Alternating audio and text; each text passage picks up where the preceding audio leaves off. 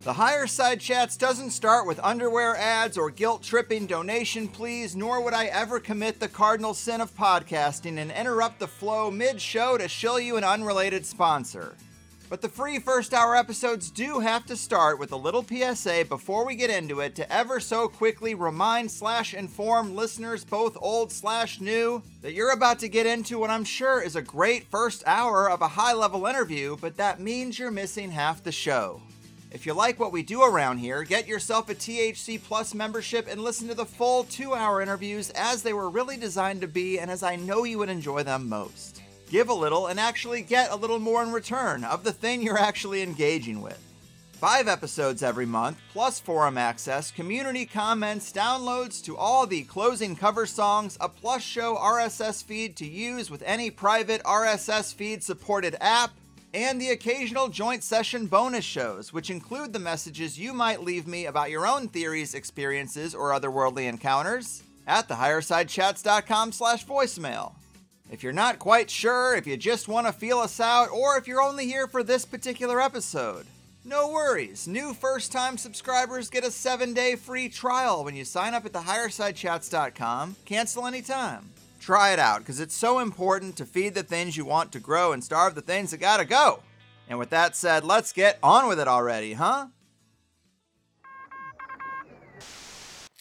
In the 1930s, President Franklin Delano Roosevelt addressed the nation through a series of radio broadcasts known as the Fireside Chats. His aim was to reassure the common man that our society would recover from its troubled times. Well, we're far from 1930, and I deal with a different kind of fire. For a new era of worldly frustration, we offer a fresh conversation.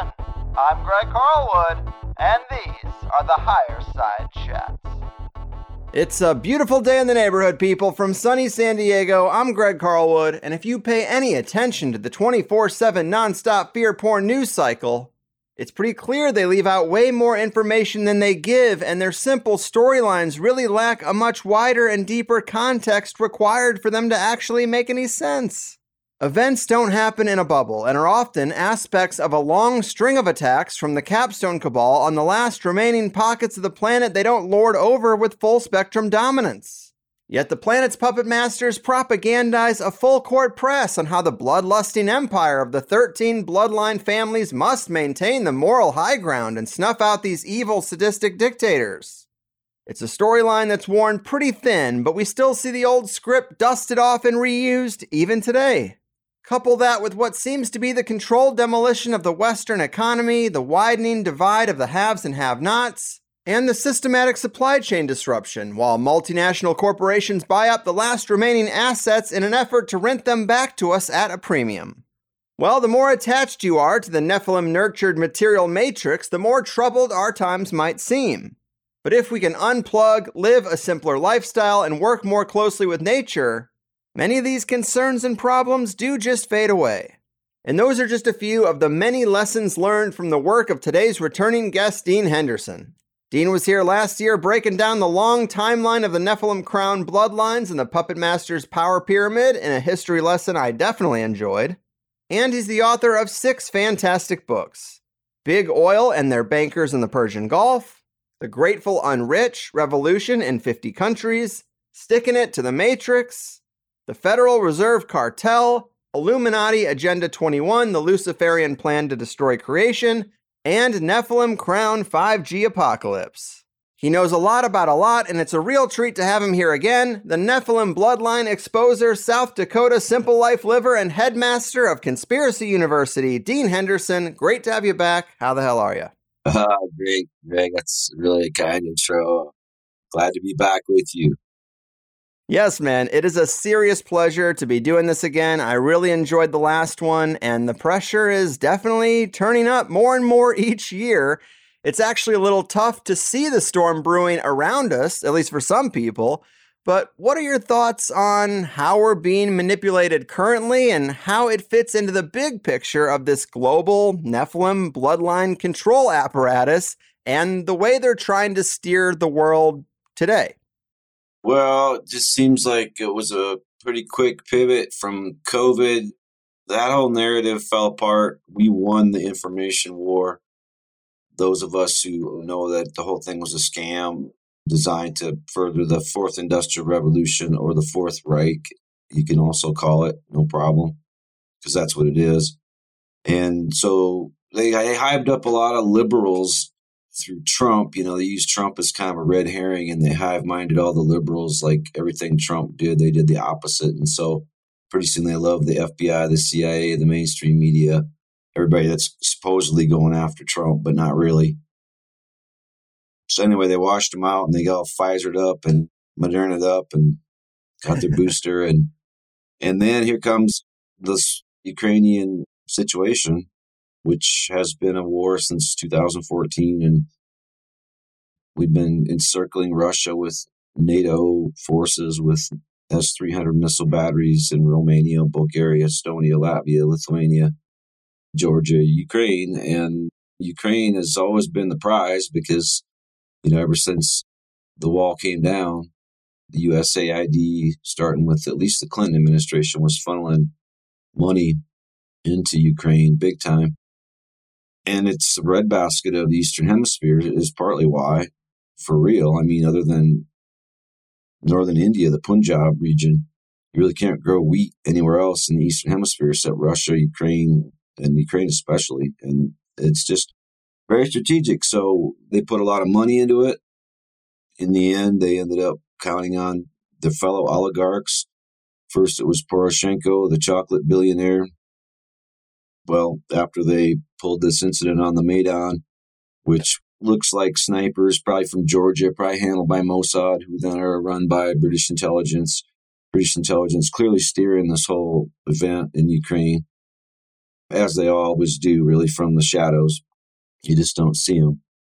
But you see them if you watch for it, you'll see it for example, a lot of the intelligence reports we get on CNN, MSNBC, Fox doesn't matter. They're, you know, according to mm-hmm. British intelligence, or, you know, you'll hear it all the time, actually. So they got Poroshenko in there. Then they ran this Zelensky against him.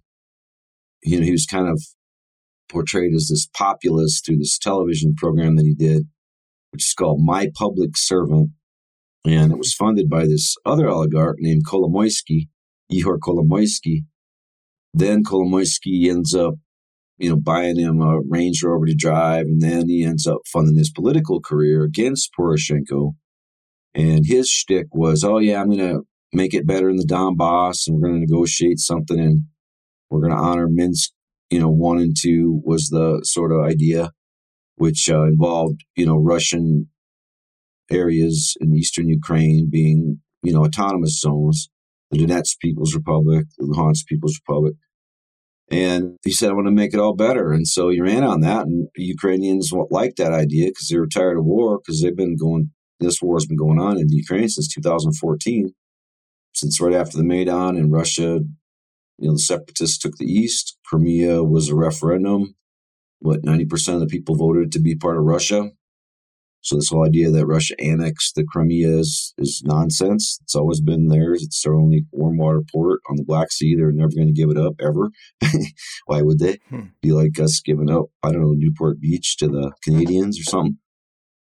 Yeah, so we ran this Zelensky. He was the guy. He was a populist. Then he gets in. He turns hardline. And Kolomoisky, meantime, is funding uh, fascist battalions like the Azov Battalion like the Dnipro Battalion, like the Tornado Battalion. He's also funding bioweapons labs through Rosemont Capital with Hunter Biden. He's also one of the heads of Burisma. He's the biggest owner of Burisma. In fact, he has the most shares in Burisma, which was Hunter Biden's energy company. So Joe's the vice president. He goes over there. He gets the attorney general of Ukraine fired because he was going to investigate Burisma. Both Kolomoisky and Biden, Hunter Biden, would have been investigated with it, and he gets him fired while he's vice president. So no conflict of interest there. And then, meantime, the whole, you know, not only is Trump used as a mind control tool against the liberals in this country, but he's also used as a mind control tool to hate Russia. So this is when the Russia Gate started. Was you know in 2016, I guess. You know, really immediately when Trump was elected. So they pushed this anti-Russian narrative, and it wasn't so much they wanted you to hate Trump; they wanted you to hate Russia. See, that's what most people don't get. You know, anybody that's associated with Trump becomes toxic. And that's one of the main reasons the manipulators put him in power because they knew that was his personality character and they knew that they could use him in that way to drive the progressive kind of nutty over the top anything he said bad and then on the other hand anybody that's associated with trump is bad and you know somehow they were able to associate putin with trump even though you know it was CrowdStrike and the clintons and the dnc and debbie wasserman schultz and they killed seth rich and they got the stick drives out of there. And they were the ones, along with Ukraine, that were interfering in the elections and trying to do these things. But British intelligence, of course, put Trump in power through Cambridge Analytica, it's true. And their parent corporation, SLC Corporation in Britain, is a defense contractor. Lord Mountbatten sits on a board of directors. It's very close to the Crown defense contractor company. And they wanted Trump for precisely the reasons I just laid out. And then they wanted Biden because Biden's going to kind of try to calm people down while they kill us with vaccines and go to World War III. I guess he kind of presides over the convalescent home or the the hospice, maybe. But um, anyway, so just to digress, Kolomoisky, this guy, got is Zelensky's political sponsor, and that's who we're dealing with. And Zelensky, by um, most accounts, is a cokehead. He's got a mansion in Florida. He's got a mansion in Switzerland. Very wealthy. Portrays himself as some, you know, camo colored populist, but can't hide the Knights Templar logo on the t shirt. Well, they've kind of made him hide that lately. He's been putting that away. But that is a Knights Templar logo that you're seeing on his t shirt. So this is another crusade, I guess. But and it is, and, and it's really just all about bringing down Russia. We started with Russia Gate. We continue with, you know, it's Russia, Russia, Russia, everything, right? And now we get to this point, and the whole idea now that they're in it is to take down Russia. But my take on it, Greg, is that, you know, this is not an event that's being controlled by the globalists, that this is actually an event that is very alarming to the globalists. Putin's population pushed him in this direction for a long time. He showed great restraint throughout the Middle Eastern wars that we intervened in, throughout the Syrian conflict, where you know, he was killing ISIS fighters that we were funding and creating with British intelligence. And now we've created these Nazi battalions and this whole kind of culture of Ukraine that's become very toxic and very, you know, nationalistic. And it's all about this Ukrainian national identity. And alongside that, they've sowed this real hatred of Russia in Ukraine. So a lot of the population, it seems, is infected with this sort of point of view because of all the propaganda. And meanwhile, the average Ukrainian's life has gone to complete hell before the intervention. And the IMF, one of the reasons Yanukovych was probably the main reason Yanukovych was taken out in 2014, and he was democratically elected, he was pro Russian, was that he had refused to IMF terms, which was to privatize a lot of the electrical infrastructure and the energy infrastructure in Ukraine. He refused it. And so it was shortly after that that this incident on the Maidan took place, which the Western media painted like Yanukovych's security people were gunning down protesters, when in fact, you know, it looks like Georgian snipers again who were shooting at protesters, and it was all sort of staged. And this is a George Soros, you know, funded situation with the Orange Revolution, as was the situation in Georgia, the Rose Revolution, where Saakashvili was, our puppet was put into power and the Russians had to go into South Ossetia. And Saakashvili, by the way, is now the governor of Odessa province. He moved to Ukraine. So, you know, good fascists hang together. And he was basically in jail for the longest time and probably not welcome in Georgia anymore, I guess.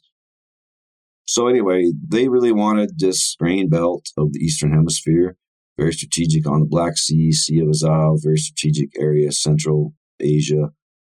Zig Brzezinski mentioned it in his book, The Grand Chessboard, about Central Asia being really key. And he talked about Ukraine extensively in that book.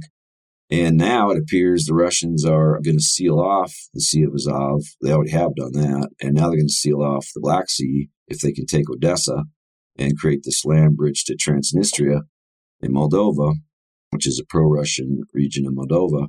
which looks like what they're going to do, at least. Maybe they'll do more, but that'll basically make Ukraine a landlocked country. So to the West and the bankers who run all their prostitutes and drugs and whatever else they've been running through Ukraine, and, and it's a lot because it's become this trafficking hub, sort of the Israel of the Middle East or the Dubai, and now the Middle East, but Central Asia. You could say it's the Dubai of Central Asia, actually. The amount of crap that goes through Ukraine under these this double dose of fascist billionaires that have run this country now. And so they're very worried about it. And they're very worried about this Putin intervention, obviously. And this is why, and people say, well, Putin went to the school with Klaus Schwab and Trudeau and Macron and Jacinda Elder and all these pukes that we got running Western countries now. But, you know, I maintain, well, he's an ex KGB guy. Sure, he's going to go there and check this out. Sure, he's also going to talk with Netanyahu a bunch, which he's done the last couple years, which had me a little worried about where he stood. But now it just looks like no, he's he's full on. And and the more interesting thing, Greg, is the response from the West to this Russian intervention to take out neo Nazis, is what they call it. And it's mm-hmm. pretty much true. The response and how the West has just iced Russia out of the whole thing now and made them a pariah nation.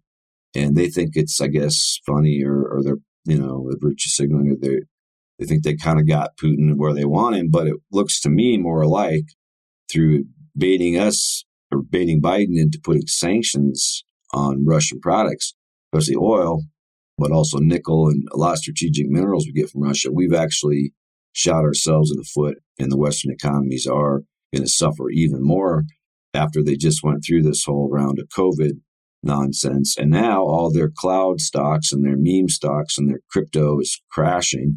All these Elon Musk, Zuckerberg, lizard nightmare, you know, Nephilim dreams of technology overlording, you know, the population are falling apart.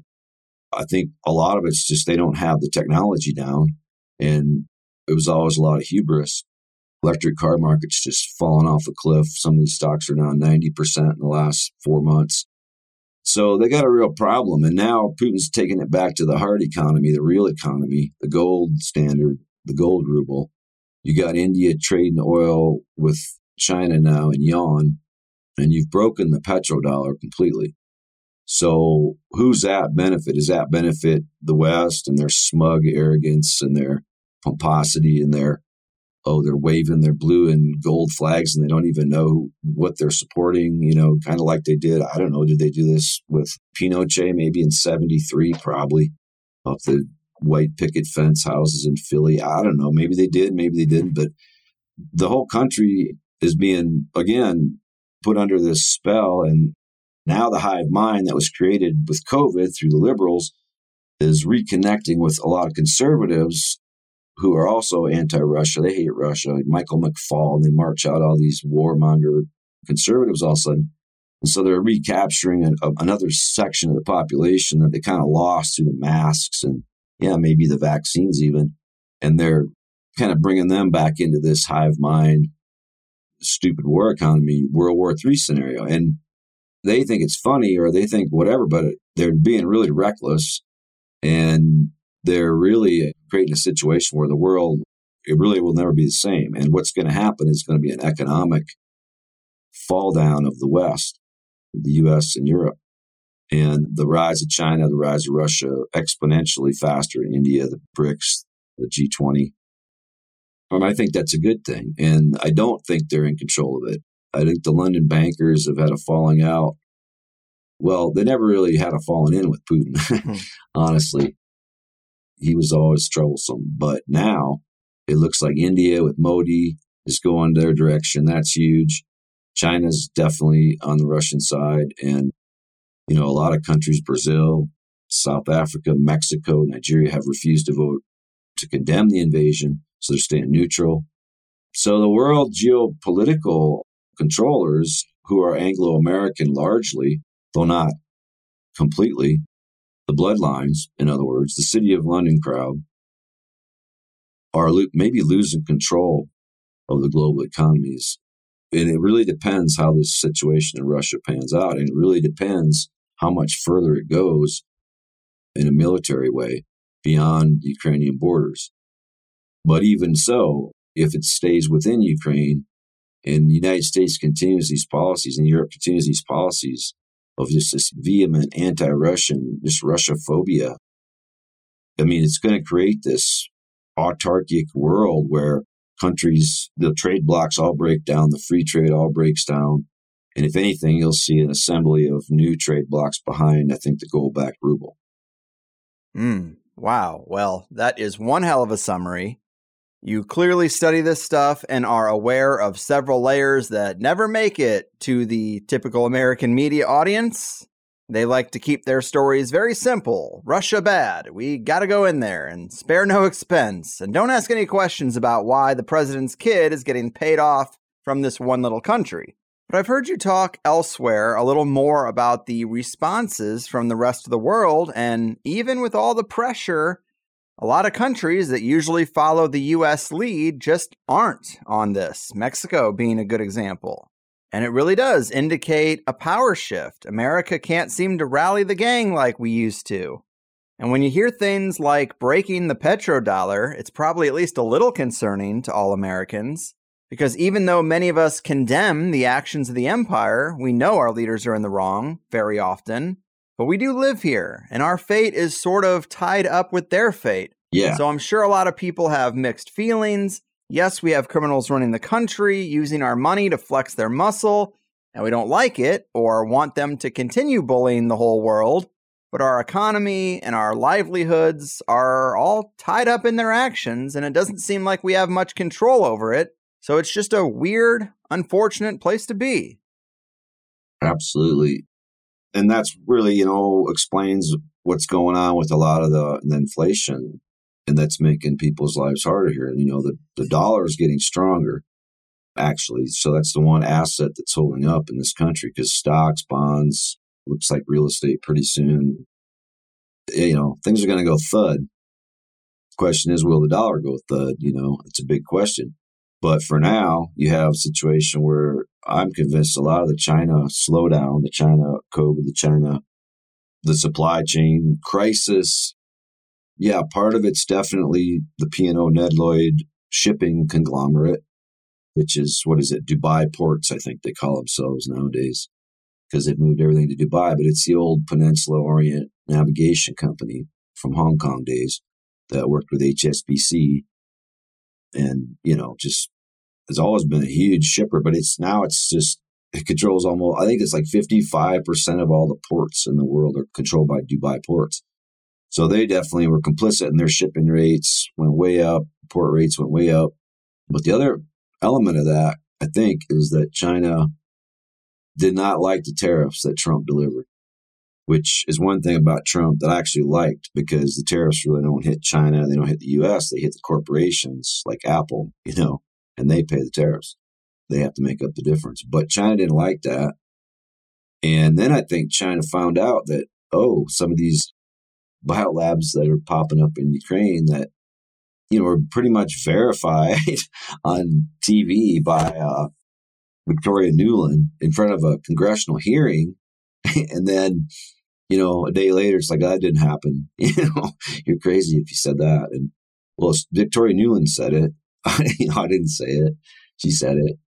And on that subject, I wanted to ask you about this because I've also heard you say that yes, Ukraine has been a little microcosm for the wider world the elite want to build. It's where the oligarchs are, it's where the biolabs are. And I've also heard you say it's where AI research is happening. And that's something I don't hear about all that much. And on that note, you also said look at Estonia. It's all digital now. Mm-hmm. Ukraine was on that course until Russia stepped in. Talk to us a little bit about that because it's pretty interesting and I just don't hear about it anywhere. AI research was happening there. What's gone on in Estonia?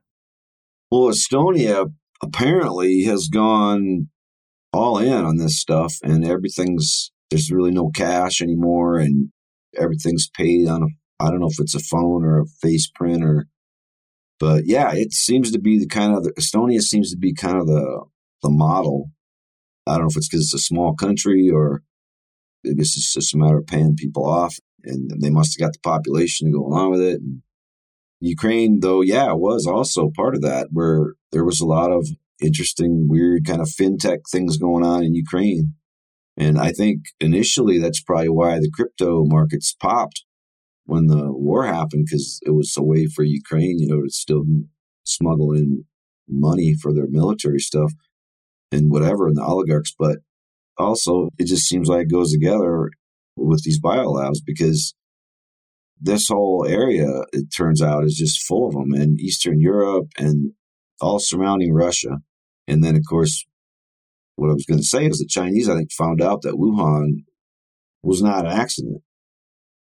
The first thing the Chinese said about COVID, if you remember way back when they were asked to comment on it, when it first broke out, was, you know, there was a lot of accusations towards China and stuff, letting it out. And Chinese said, no, the U.S. military brought it to our country.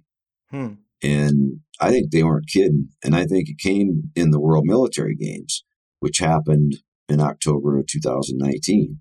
And that's also where they first turned on the 5G in Wuhan. And so there was something with the labs and what they were cooking up in the labs. And I'm convinced they were cooking up something because Fauci was in there, Jeremy Farrar and the Wellcome Trust were in there. There's your crown fingerprint and your biggest investor. DARPA was in there. And in fact, some guy from DARPA, if you read Robert Kennedy's book, The Real Anthony Fauci, talks about this guy. I can't remember his name, but he was a DARPA guy high up, the director, I think. And he emailed Fauci from Wuhan the day this event happened. And he was like bragging about it almost like, wow, I can't believe how virulent this thing is. And, and they got this. It's all in congressional records. If the Republicans get in there, these people, some of them will go to jail like Fauci for these kind of things, and this DARPA guy and Farrar and all these. But these creeps cook something up, and I think it was also meant to interact with the frequencies. So what we could be dealing with here is a virus. What we could be dealing with it beyond that's a parasite. Hmm. Because parasites and frequencies, Hulda Clark did a lot of research into that. You might know her work, or you might know Royal Rife's work, hmm. but they were all convinced that frequencies could be used to kill parasites, and that parasites were the key, were the basis of all viruses, which is pretty much true. I mean, that's accepted now. After they sent Hulda Clark fleeing to Mexico because the FDA, you know, didn't want to hear that 20 years ago. So there's something going on, I think, with the frequencies and viruses. And it's part of the military, of course. It's DARPA, and there's a reason they're circling the enemies like Russia. There's a reason they're doing this stuff in Eastern Europe. There's a reason they're doing stuff in China and countries that are basically our enemy, you know?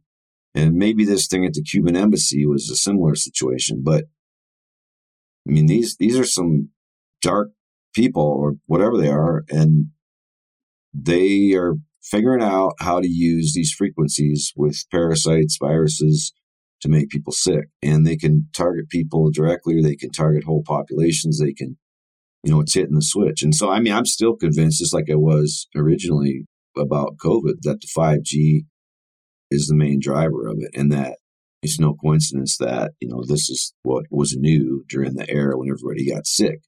I mean, that's just to get a zoom out and just go, what was new during the era when there was this quote unquote pandemic? And that's what was new. Hmm. And then a bunch more went up during it. And now we're kicking it up to apparently 18 gigahertz now. Then it's going to 60. And then that's the one that takes out the oxygen. 60 gigahertz is the one where our body has that same frequency, how it processes the oxygen into the hemoglobin and absorbs it into your blood. And if you don't get it, you suffocate. You can't breathe, which is pretty much what we saw with COVID. People couldn't breathe. Yeah, and these 5G towers, they are popping up everywhere. everywhere. You know, just going to the grocery store, I see more and more, probably a dozen on that path. They're popping up in my neighborhood, which, you know, gives me a lot of anxiety. And people just think you're being paranoid, but it's like, as you said, they can change the frequency emitted from the device. So maybe they're not there to the kill frequency yet, but the infrastructure is put in place. And I've heard people even say just conventional vaccines, the 60 or so shots that we're told to take, they contain aluminum and heavy metals. And the more of the heavy metals and stuff that they can get into your body, the more conductive you are, the more susceptible you are to frequency based weaponry, I guess we should call it. And that's a real concern. Maybe the mRNA vaccines contained even more of that. Maybe it is a one two punch. It's not one thing, but it's a, combination of things that all work in simpatico with each other. Mm-hmm. It's complex stuff. And it just sucks that we have really no context. Their technology is many, many years ahead of anything we're told about. So we sound crazy when we talk about it. But the pieces are there. Like you can you can see elements of it working together and uh it's scary stuff, man. Yeah. Graphene, I think, is the key with these mRNAs because that's what it does. It just is extremely conductive. And of course, you get the chemtrails too that they've been dousing us with, dousing the whole populations with. And the same thing, making them more conductive. And I'm totally convinced that part of the vaccination agenda, maybe the main part even, along with depopulation, is also that literally the people that keep getting the boosters are like antennas. And I'm not exaggerating that in any way. I, I just literally mean that they become antennas yeah. for the frequencies because they need that. You know, otherwise, like you say, they're putting them up so fast anyway. But if they can get enough conductivity among the population, they don't need as many towers. And of course, the next obvious thing is they can literally send you a signal and they can literally receive a signal from you and they can manipulate the signal and you know all kinds of implications so no it's what they're dreaming about now whether or not it works again you know i mean that's a whole nother question because what i've learned watching this cabal over my time on this earth which has relatively been short is that they're not very good at what they do generally once in a while they'll score a big one like 9-11 they pull that off pretty good you know, and fool a lot of people. But for the most part, a lot of their stuff doesn't pan out. I just saw a Virgin Galactic stock. I think it was down 85% yesterday from its high. And that's Richard Branson's, you know, little let's fly up 50 feet above space and take billionaires to space or send them to space. It's just a joke. But it's just they sit there and they show us this stuff because I guess they're feeling all insecure about how fucking big of losers they are, really, something. But I don't know. But anyway, I'm just not sure it's going to work. So in other words, you might try to get all these people vaxxed and be conductors and antennas, but it might not work. But clearly there's health implications for people and, you know, stay away from it. But again, we did pretty good in the end. We kind of pushed them back. And I feel like even though, yeah, the White House is out yesterday crowing about, you know, this Ashish Jha, this guy, I think he's probably a Shah it's just a guess. I don't know this, but a lot of times the bloodlines will change their names slightly. So this Ashish Jha guy, he's like, he's like a toad to the lizards, if you understand the hierarchy. He's like a toad to the lizards. So he's a toad. So his job is to just get up there and scare people into stuff. And then the Rothschilds can just kick back and drink whiskey and, you know, traffic children. so but he's like the White House guy now. And he's out threatening yesterday how we're going to have this bad thing this winter now again, another dark winter, you know. And, but I just don't think that's going to happen anymore because I think Americans push back, Canadian truckers push back, and everybody, a lot of people push back.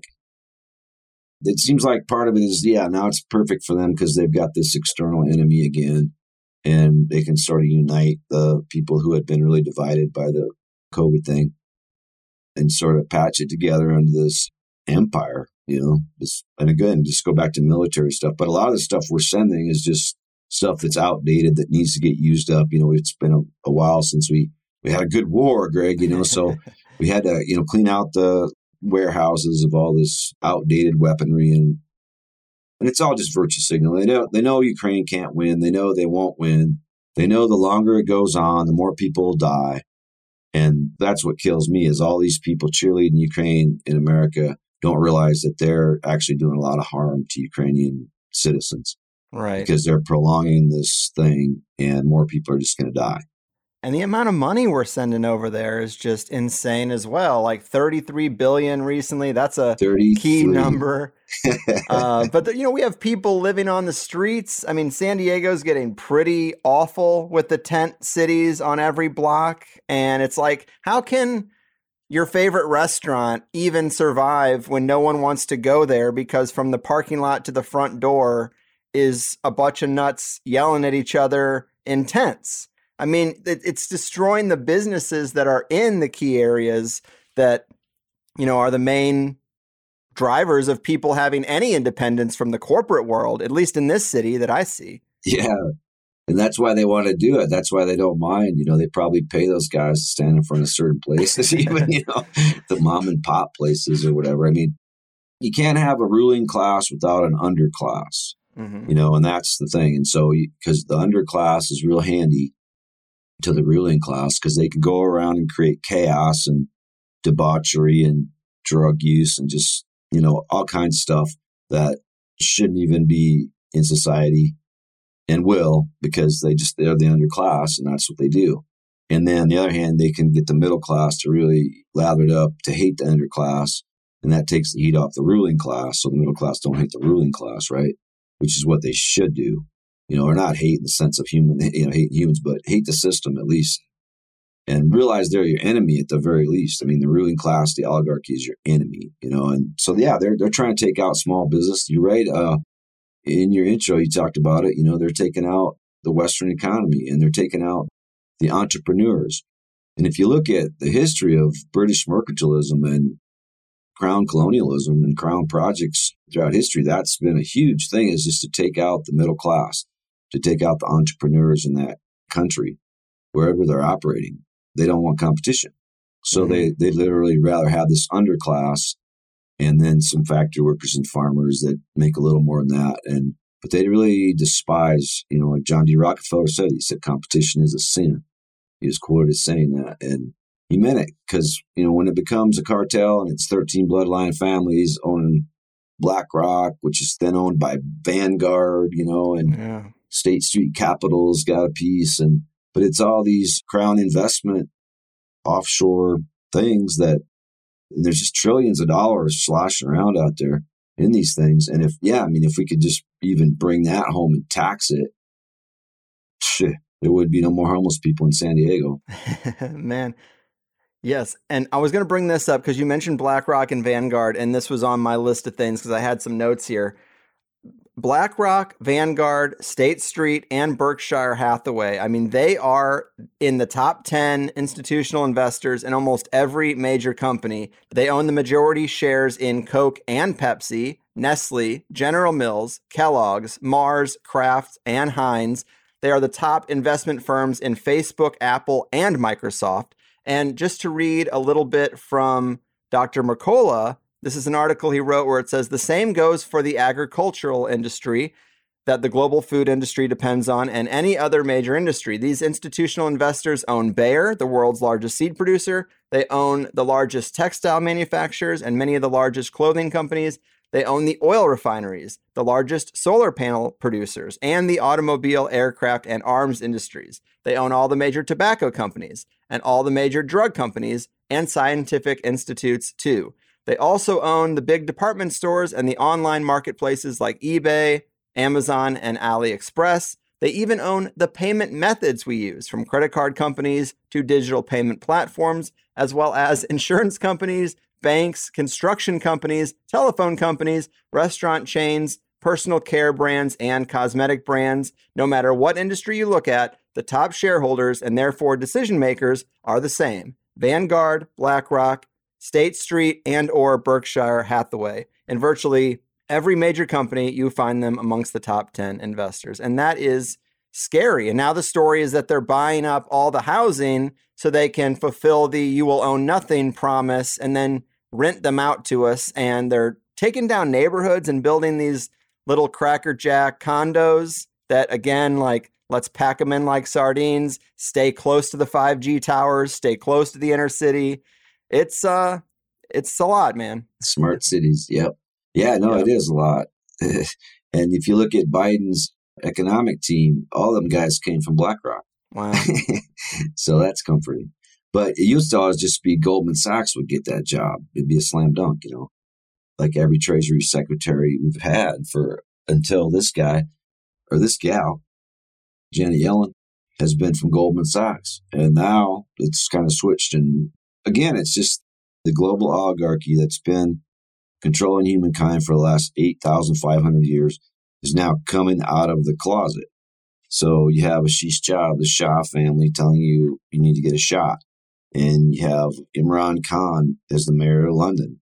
And you have this situation with BlackRock just coming out and just, yeah, we'll just fill the positions. And it really happened with Trump. You know, Trump was the only president ever to just have a billionaire running every single cabinet post. I mean, every single one, a billionaire.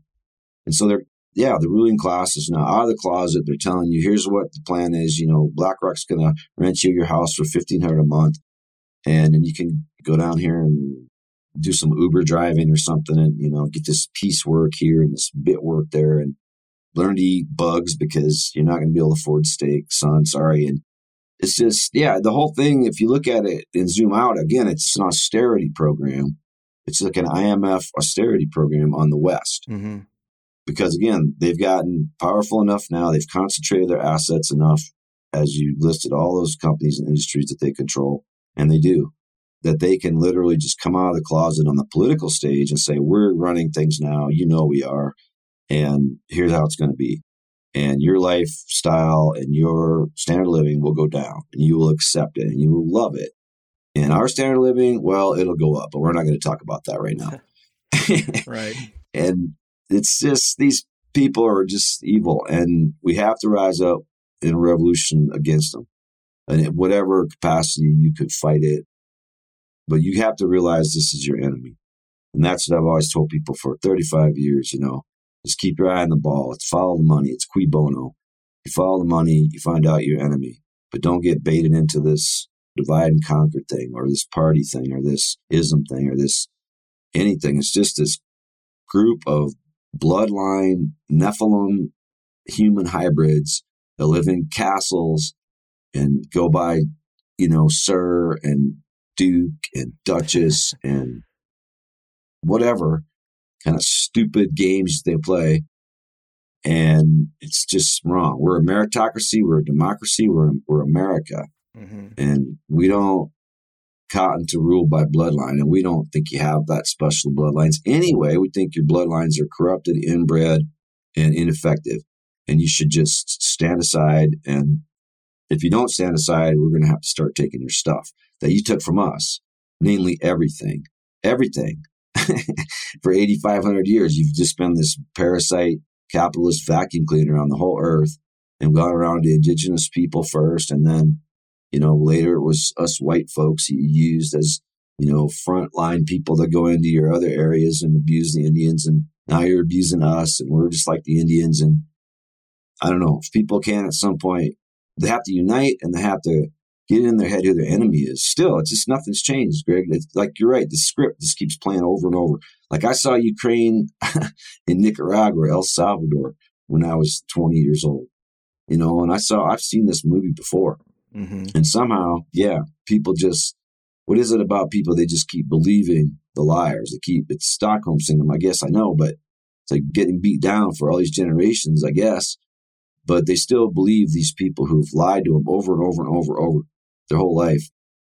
And they still believe the economic model that they're put into, which is basically slavery for most of us, and shopping, slavery and shopping, slavery and shopping. They go together. You can't have one without the other.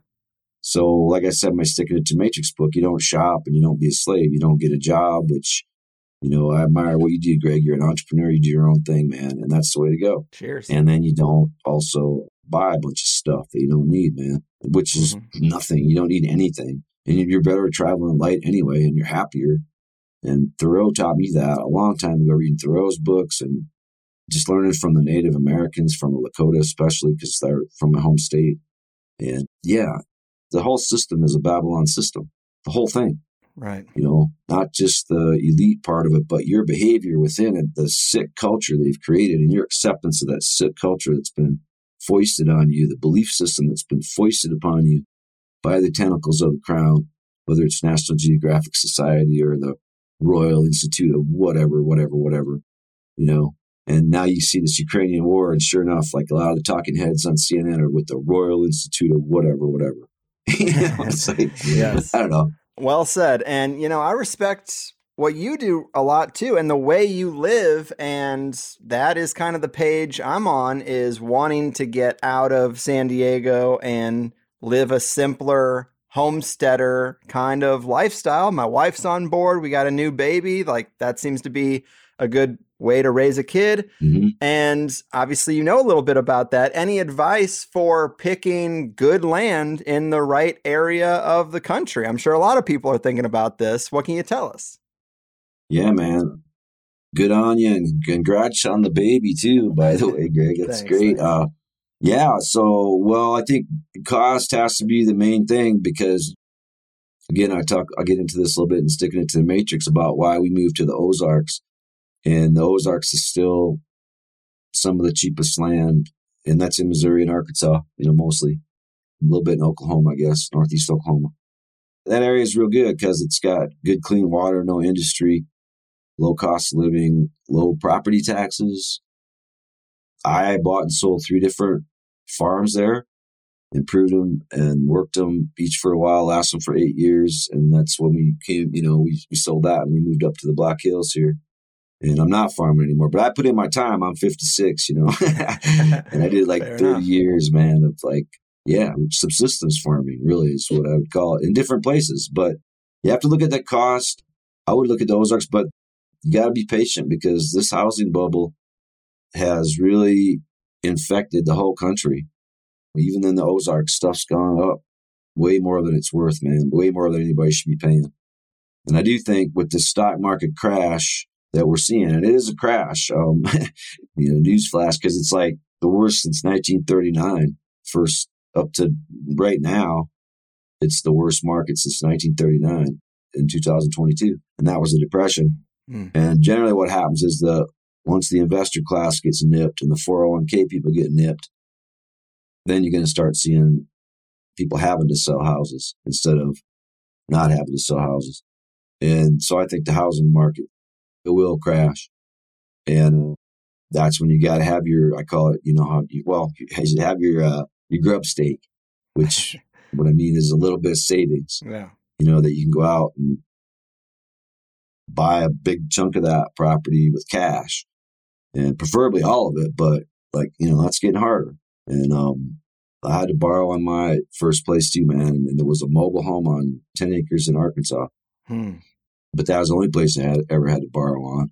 And that's part of why I kept moving. And I think, see, the other thing to homesteaders is be willing to keep moving, man. If there's an opportunity for you to make money on that place you bought because of the stuff you done and, you know, whatever, then do it. Pull the trigger and get the money and go get another place, maybe a better place. So don't get stuck in one place necessarily. You know, this whole idea of like, I know there's a lot of words that drive me crazy, and one of them is uh, you know, sustainability, and another one of them is permaculture because uh, you know the Indians and permaculture didn't really go together. Hmm. it was more like you know move along, sonny and let your house fall down. Don't worry about it. And then put another hut up over here where the buffalo are hanging out today. And there was nothing really permanent about it. And that was the beauty of it. It was more just fluid and completely, well, semi nomadic anyway. I mean, they'd stay places for months sometimes, but that'd be about it. And part of the problem that I think we have is our understanding of sedentary living is all we have. Like, we don't have an understanding of how to live any other way but in a sort of a sedentary fashion. And part of what I've tried to do too, along with the farming I did and the, you know, writing and stuff and politics, is I've kept moving. And I can really say that that's been a really good decision hmm. because you always just see new stuff, learn new things. I got old friends in all them old places, but, and it is sad to leave those friends, but you know, the ones that are stick, stick. And it's one of the things I heard lately was like how our generation doesn't move as much. Like our parents' generation actually moved more. They would just get in the car and move 10 states away if there was a job. Yeah. And not worry about it. And part of that is part of the agenda of 21 stuff is, and that was last year, I guess agenda 30 now, but part of that was limit our mobility. And you never want to, yeah, you never want to let them limit your mobility. And I got a cat, you know, and you got a kid, so that limits your mobility for a time. Go find a place to raise that kid, perfect. But just saying, after kids raised, whatever or whatever, I've seen, hey man, I've seen people traveling with six months old kids, you know, in Honduras yeah. and stuff too, for that matter. So anyway, there's just a lot of ways to live, and I think part of the problem in the Western civilization, the decline of it, is that we forgot that there's a lot of ways to live. Mm-hmm. Yeah, I agree with you. And the prices are pretty wild. We've been looking at land in Tennessee and Texas and Colorado. I want to avoid places where there's extreme weather because if I'm going to have a couple of animals and I'm going to be adopting this new way of living that isn't necessarily my nature, mm-hmm. then I got to make it a little bit easy on myself. I don't want to be dealing with, um, you know, sub zero temperatures and all yeah. kinds of stuff. So, you know, there, there's areas where you can kind of um, make it easier on yourself. And I'm trying to check out those places. But yeah, uh, I guess I'm just going to be waiting for the decline of these prices that are so crazy. Uh, and then get a nice little five acre spot and make sure no 5G towers go up around the house and that kind of thing. That's the other thing. Yeah, I know. You probably know about Ookla, but it's O O K L A. And you can go to Ookla and, and, you can find out where all the towers are at. So, hmm. you know, while you're looking at your little farm, yeah, exactly. Make sure that it's at least for now in the clear. Yeah. yeah, I know. And yeah, and then part of me too is like, yeah, in the end, am I going to end up, you know, will I die in the USA? I can't say that for sure. Huh. And if I had to bet, maybe I'd bet that I won't. Well, that was going to be another one of my questions for you because you did mention last time that you've traveled to over two dozen or so countries. And I think a lot of Americans are thinking about, if not retreating to a homestead lifestyle, maybe just getting out of the country entirely. And I wanted to pick your brain about a simpler expat lifestyle outside of the American cage. Yeah, definitely. Actually, I've been to 50 countries. That's where the title of that book, The Grateful and Rich Revolution in 50 Countries, comes from. Damn. And I've been exactly 50. That's the thing. I've been a nomad a lot of my life, and I enjoy every minute of it, really. There's some good places, yeah. Mexico is right there. You know, that's what makes that handy. And there's a lot of people that have moved to Ecuador because land in Ecuador, I mean, you can you can buy beachfront property in Ecuador for like less than a hundred grand for like a house on the ocean and stuff like that. Thailand, Malaysia, both are good choices, I'd say. Thailand, you can't buy land really. It's kind of tricky because it's the law. In Malaysia, you can. I know Malaysia's got a really good retirement thing for like people over 55 too. If you want a more tropical scene, like Ecuador would be like the climate is, you know, 70s and 50s all year, like San Diego, probably. It's a good climate. Then, you know, Mexico's got a little bit of everything. If you get on to, you know, Chiapas, that's pine forest, 7,000 feet. And that's, again, you're looking at 70s and 50s, but you can live on the beach and be hot. You can, you know, there's just a lot of stuff in Mexico. But, and then Africa, I think if you look at the number of towers going up and if you look at the vaccination rates and things like that, you know, Africa looks good hmm. because nobody got the shot there outside of South Africa and Nigeria somewhat. And the towers aren't going up as fast, but they are going up, I noticed too, even in Africa. So a lot of it's just having a higher standard of living. I mean, if you go to Mexico, you got healthcare all of a sudden. You know, that's one thing, right? I mean, People do it. across the border just to get health care. Some of them live next to the border, American. Some of them just go to Mexico because of that. But as you get older, you, you don't want to really rely on this broken system of healthcare we have in the U.S. So right, and you have more holistic options, from what I understand, more choice in the type of care you get rather than this big pharma petrochemical monopoly. Yes, and if I ever get like really bad cancer or something, I'd probably go to India. Speaking of that, because hmm. you know it's just Ayurvedic medicine. It's pretty much eat a bunch of mangoes and papayas and shut up, you know, and get better. And I've seen so many people in this country just get mowed down by healthcare costs in their old age, and it's so sad. And um, Plus, with all the geopolitical stuff going on, Russia, China, the whole, you know, the whole Deagel report, which I'm sure you heard of, you know, is that all vaccination deaths or is that because we're going to get nuked by China because we're just being these belligerent fucks all the time? And not us, but our government. So, yeah, yeah that gets annoying. And then the mindset of the people. It's like, why are you all cheering for war? But I don't know. That's I don't think that's true either because I don't think a lot of Americans are really interested in this Ukraine war as you think. I mean, the media makes it sound like, yeah, everybody's on board. Bono's over there. Your plan is whatever which, you know, was funny. Roger Waters, did you hear what Roger Waters said? He's like, Bono wrote this poem on this old Ukraine, like Ukraine was Jesus or something. Roger Waters is like, God, it's bad enough you hanging out in Davos, all these billionaires. Now you got to put up with your shitty poem. yeah, Bono is like the king shill. He has become for sure. Yeah, it's so sad. used to like their stuff when they first came out, but anyway, yeah. So again, it goes back to that idea. There's a lot of ways to live. So, you know, one of those is, yeah, go traveling. I was like, I used to tell my friends when I was in my 20s and stuff, traveling, backpacking around the world and stuff, staying in, you know, $3 hotels or whatever. And okay, now those hotels are $5, but you can still go there. And it's like, okay, $5 a night, what's that, 150 bucks a month? You're renting for 150 bucks a month. And so you want me to what? If I'm not working or have a job or whatever, like all y'all do, and you want me to just hang out in the US and pay like 10 times that for rent and not mm-hmm. see anything. Mm-hmm. I don't know. So there are options out there and it doesn't have to be like this. It doesn't have to be, you don't have to be in a squeeze all the time. Yeah, it's good advice because so many people are living a job they don't even enjoy just to keep up. If they're even keeping up, usually they're uh, spending a couple hundred bucks more a month on the credit cards until that runs dry.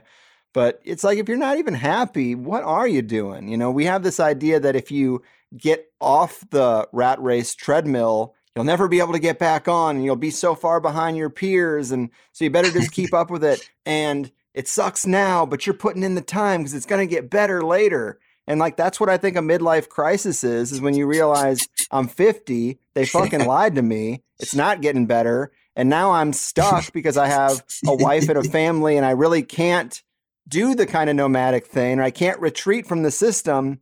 And it's like, I guess I'll buy a motorcycle. That's kind of the way it goes. yeah, there you go. Last time we did mention that your website was taken down, but when it comes to this kind of online censorship and digital fuckery, you've actually experienced a lot of this right on up to your bank accounts. Is that right? Maybe you know more than others what could happen to the rest of us as they work out the kinks in this infrastructure. Yeah, for sure. They took my website down and froze my bank account February of 2020. So it's just right before the COVID hit this country.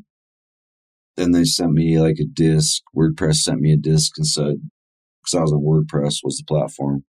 And they said, you, you'll no longer be able to write here. See you later. Here's your information. And then they sent me a disc and it had a virus on it. it was, they were trying to put a virus on my computer, I guess.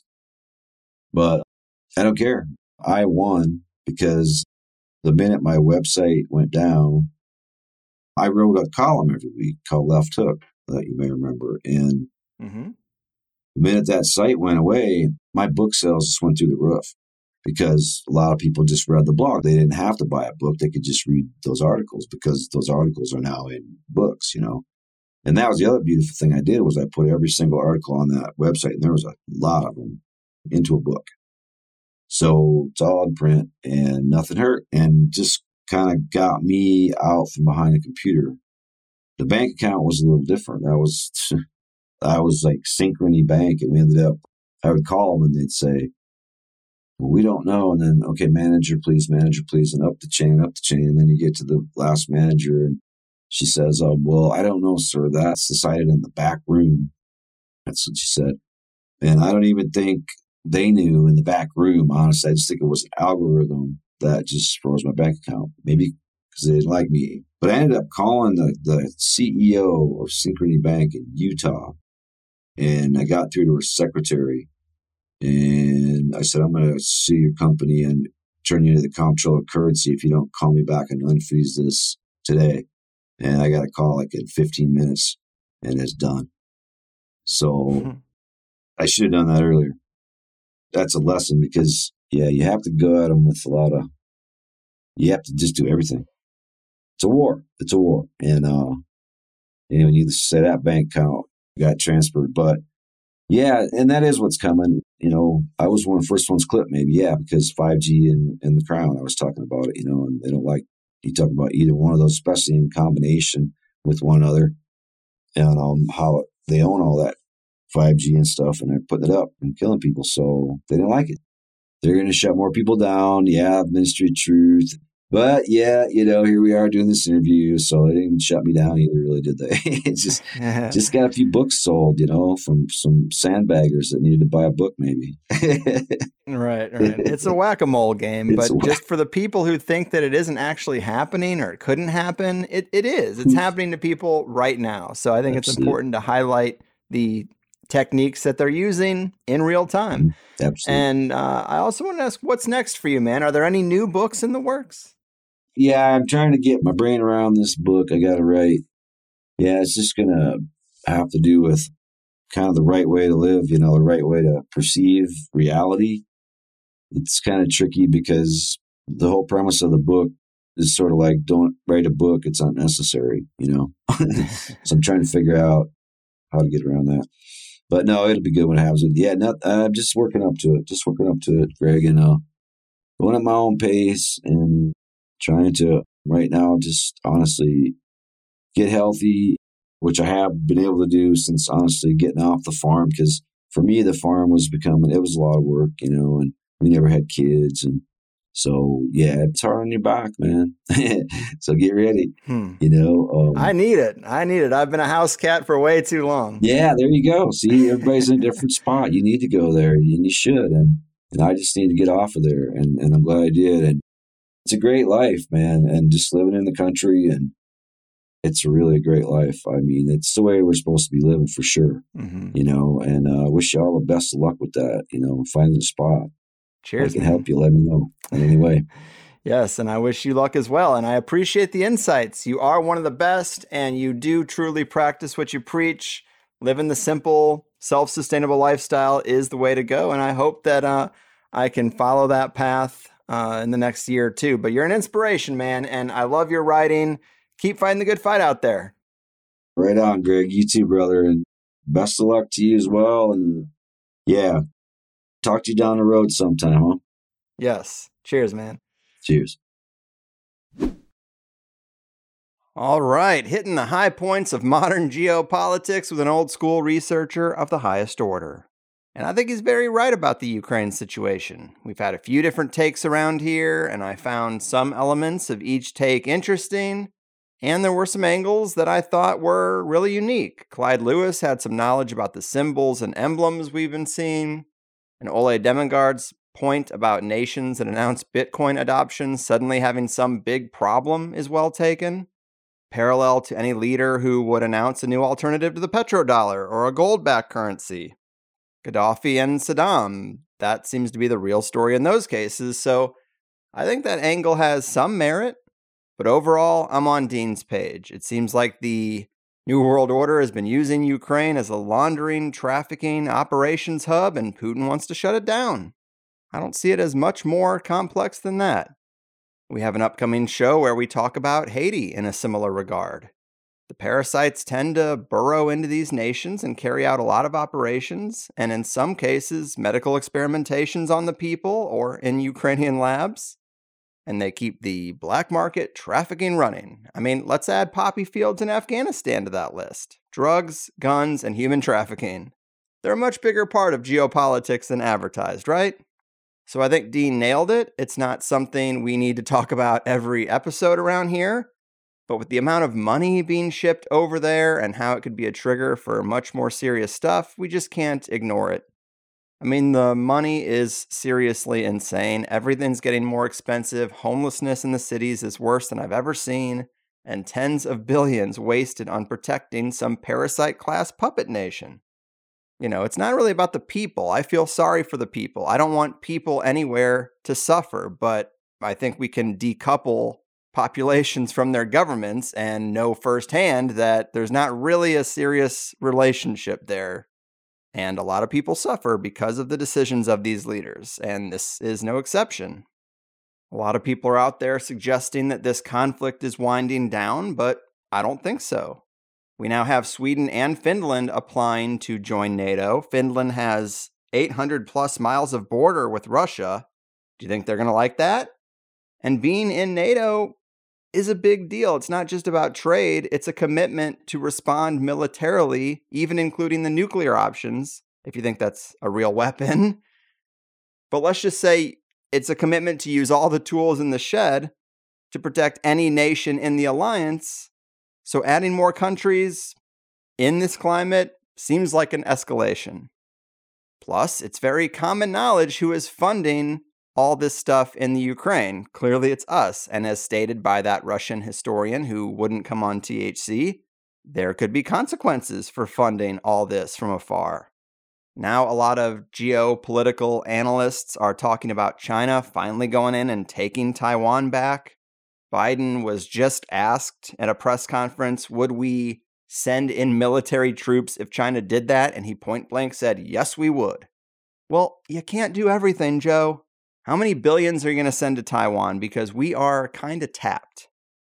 So it really feels like America is bleeding out right now intentionally, and there are some other predators in the jungle that are recognizing it. It's just disappointing that everything is going so poorly so quickly. It's like people sense a decline, and so every possible hand that can fit in the cookie jar is robbing us blind. Taxes and prices are getting more and more brutal. And if we just used half the money in the cookie jar for real, positive, effective changes, it feels like we could do a lot. And that is what bothers me most is that it feels like if they just kept the cronyism, embezzlement, and corruption at like a seven, at like 80s, 90s levels, we could handle it. But they're redlining it all to 11, and everyone is saying we got troubled times ahead. And that's why Dean is great, though, because he's an advocate for a simpler, go with the flow life. And a lot of his advice kind of insulates you from the damage and what's going on out there compared to someone trying to do everything the conventional way. Just a good dude, I'm happy to know, and I think he offers an honest and informed, but not so dramatic take on things. The first hour interview is great, as is the second. In the Plus show, we talked about Dean's advice for wannabe American expats, the parasite philosophy and justification, the hive mind mentality, the Department of Homeland Security's Disinformation Governance Board, which, on a positive note, it seems like this department, after much backlash, has been shelved. But they will be back at it eventually, right?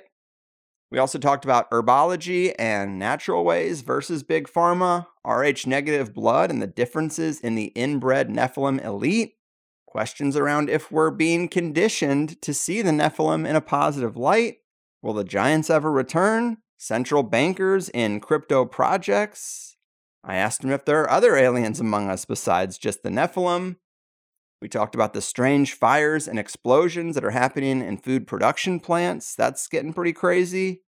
And the coming deflationary depression and Dean's thoughts on it. Solid stuff that can be all yours for the low, low subscription fee of $8 for five shows a month. Download them easily and keep them, and then cancel anytime. You've heard it all before, but in higher side news, just trying to make sure I've got all these show obligations met for June since we're making the long, boring 19 plus hour drive back to Austin, Texas for this event with Gordon on the 25th. I was just going to fly in and out real quick, but we have friends in Texas that my wife would like to see, and we just don't want to put the baby on a plane until she's a bit older.